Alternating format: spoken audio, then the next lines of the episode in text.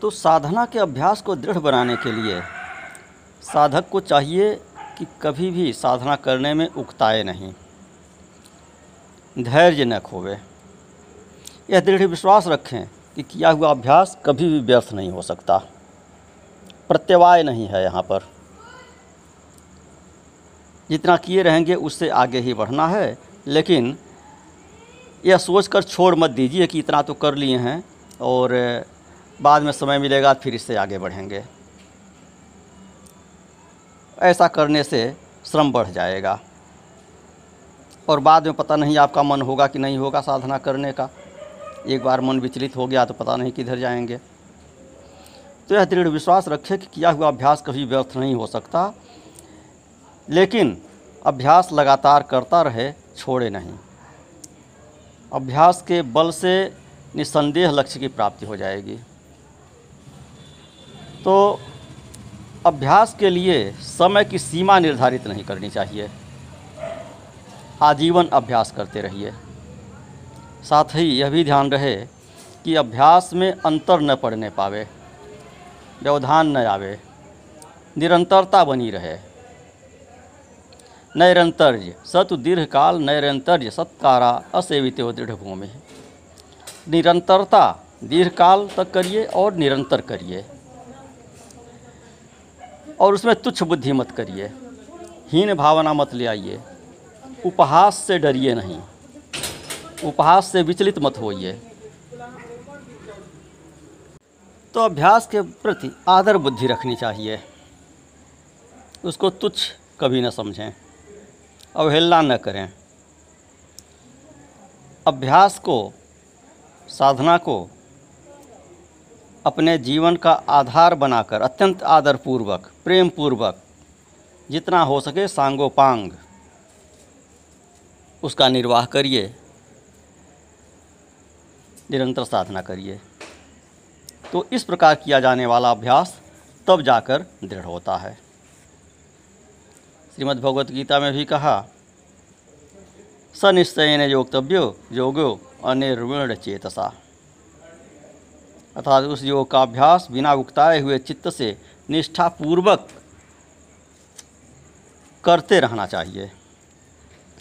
तम विद्या दुख संयोग वियोगम योग संगीतम सनिश्चयन योगतव्यो योगो अनिर्विण चेतसा।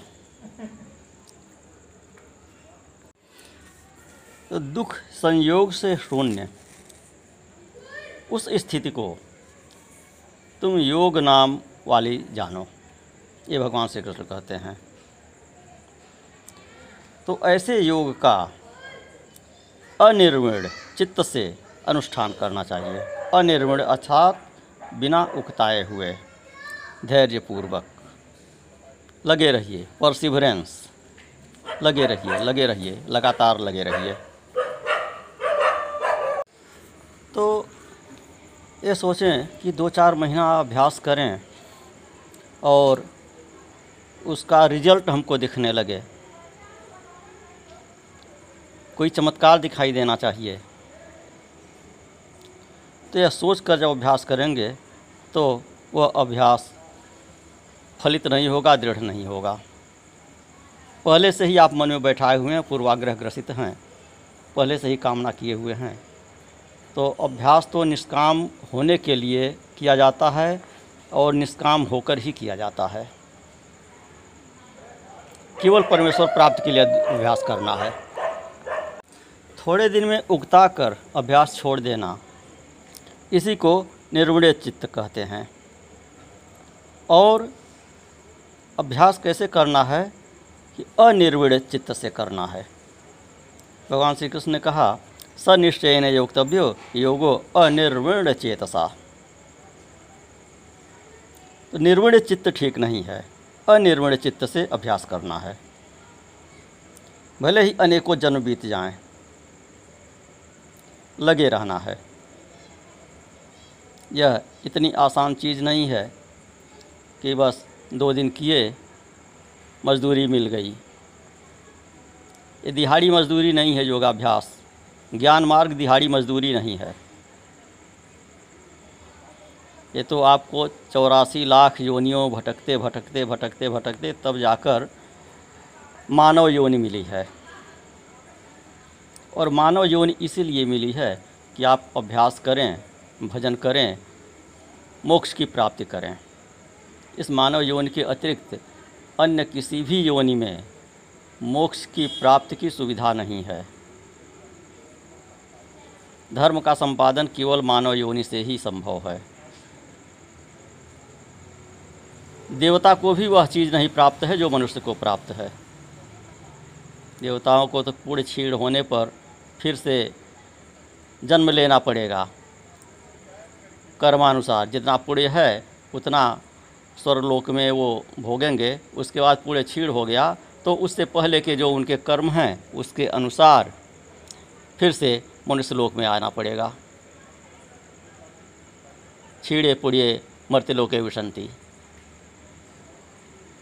तो चौरासी लाख योनियों में भटकने के बाद ये मनुष्य का शरीर मिला है। और आप सोचें कि बस दो दिन में हमारा योग सिद्ध हो जाए तो ये संभव नहीं है। तो इसीलिए कहा कि सतु दीर्घ काल निरंतर असत्कारा असेवितो दृढ़ भूमि सतु दीर्घ काल निरंतर सत्कारा असेवितो दृढ़ भूमि कि दीर्घ काल तक निरंतर श्रद्धापूर्वक अभ्यास करना पड़ता है। तो सफलता न मिलने पर अभ्यास को छोड़ना नहीं चाहिए। चौरासी लाख योनियों में जो अनेक प्रकार के भोग भोगे हैं, भोग ही भोगे हैं, मनुष्य के अतिरिक्त अन्य जितनी योनियाँ हैं, वह सब भोग योनियाँ हैं। वहाँ आप कर्मों का फल भोगते हैं। मनुष्य योनि ऐसी है कि जहाँ कर्म का फल भी भोगते हैं और नए कर्म भी करते हैं। कर्म का फल आगे भी मिलता है। सुधारते भी हैं। इसमें भोगते भी हैं और सुधारते भी हैं। और इसी मनुष्य योनि में जो कर्म करते हैं, उसी के अनुसार फिर दूसरी योनि, दूसरा शरीर आपको मिलता है। और वह जो शरीर, दूसरा शरीर यदि मनुष्य के अतिरिक्त मिला तो वह केवल भोगने के लिए होता है। उसमें आप उसको सुधारने का कोई उपाय नहीं कर सकते हैं। सुधारने के लिए भटकते भटकते जब पुनः कर्मानुसार मनुष्य योनि में आएँगे, तभी आपको सुधरने का मौका मिलेगा, अपने संस्कारों को छीड़ करने का मौका मिलेगा। तो कहते हैं चौरासी लाख योनियों में जो अनेक प्रकार के भोग भोगे हैं, उनके संस्कार चित्त पर अंकित रहते हैं। चित्त आपका भ्रमण करता है शरीर के साथ सूक्ष्म शरीर के साथ, मन के साथ। मन चित्त एक ही है। तो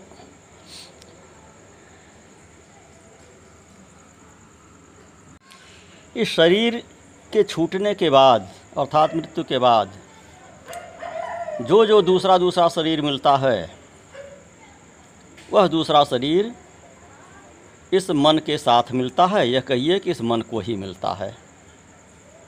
और इस मन परिस्थिति पर, उस शरीर के द्वारा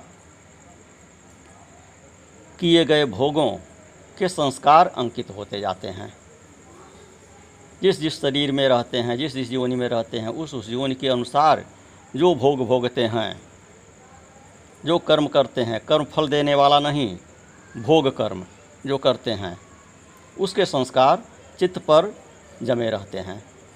और फिर जब प्रारब्धवश दोबारा मनुष्य शरीर मिलता है तो उसके संस्कार अन्य शरीरों में जो आप भोग भोगे हुए हैं, अन्य योनियों में, चाहे कीट पतंग हुए हों, चाहे पशु पक्षी हुए हों, जो भी हुए हैं, उन योनियों में जो जो भोग भोगे हुए हैं, उनके संस्कार के सहित जब मनुष्य का जन्म आप लेते हैं तो वह जन्म मिलता है। मन पे चित्त पे उन अन्य योनियों के संस्कार अंकित रहते हैं, आपको पता नहीं चलता है। जो मनुष्य योनि में जो तरह तरह की चेष्टाएँ करते हैं तरह तरह के जो विचार उत्पन्न होते हैं, मानवोचित जो नहीं होते हैं, जो पशु जैसा आनंद लेने के विचार उत्पन्न होते हैं, आकाश में उड़ने का आपका मन करता है, अन्य तरह की कोई ऐसी कल्पना मन में उठती है, जो कि मानवोचित नहीं मालूम पड़ती है। वह सब उसी कारण से होती है कि उससे पहले आप उस तरह के शरीर में रह चुके हैं और उस तरह का भोग भोग चुके हैं। वही पूर्व जन्म के शरीरों के द्वारा जो भोग भोगे हैं, उनके संस्कार चित्त पर अंकित रहते हैं और समय समय पर प्रकट होते रहते हैं। उन सबको हटाना होता है। वह कैसे हटेगा? अभ्यास से। अभ्यास होता है संकल्प के द्वारा। दृढ़ संकल्प होना चाहिए अभ्यास करने के लिए। तो भगवान श्री कृष्ण कहते हैं भगवत गीता में, संकल्प प्रभान कामा त्यक्वा सर्वान अशेषतः, मन शैवेन्द्रिय ग्रामम विनियम्य समन्ततः। शनै शनैरुपरिमेद बुद्ध्या हृतिक गृहीतया आत्मसंस्थम मन कृत्वा न किंचिदपि चिंतित कि संकल्प से उत्पन्न हुई समस्त कामनाओं को सर्वथा त्याग कर, मन से ही इंद्रियों को सब ओर से रोककर धैर्य युक्त बुद्धि से मन को धीरे धीरे विषयों से हटावे।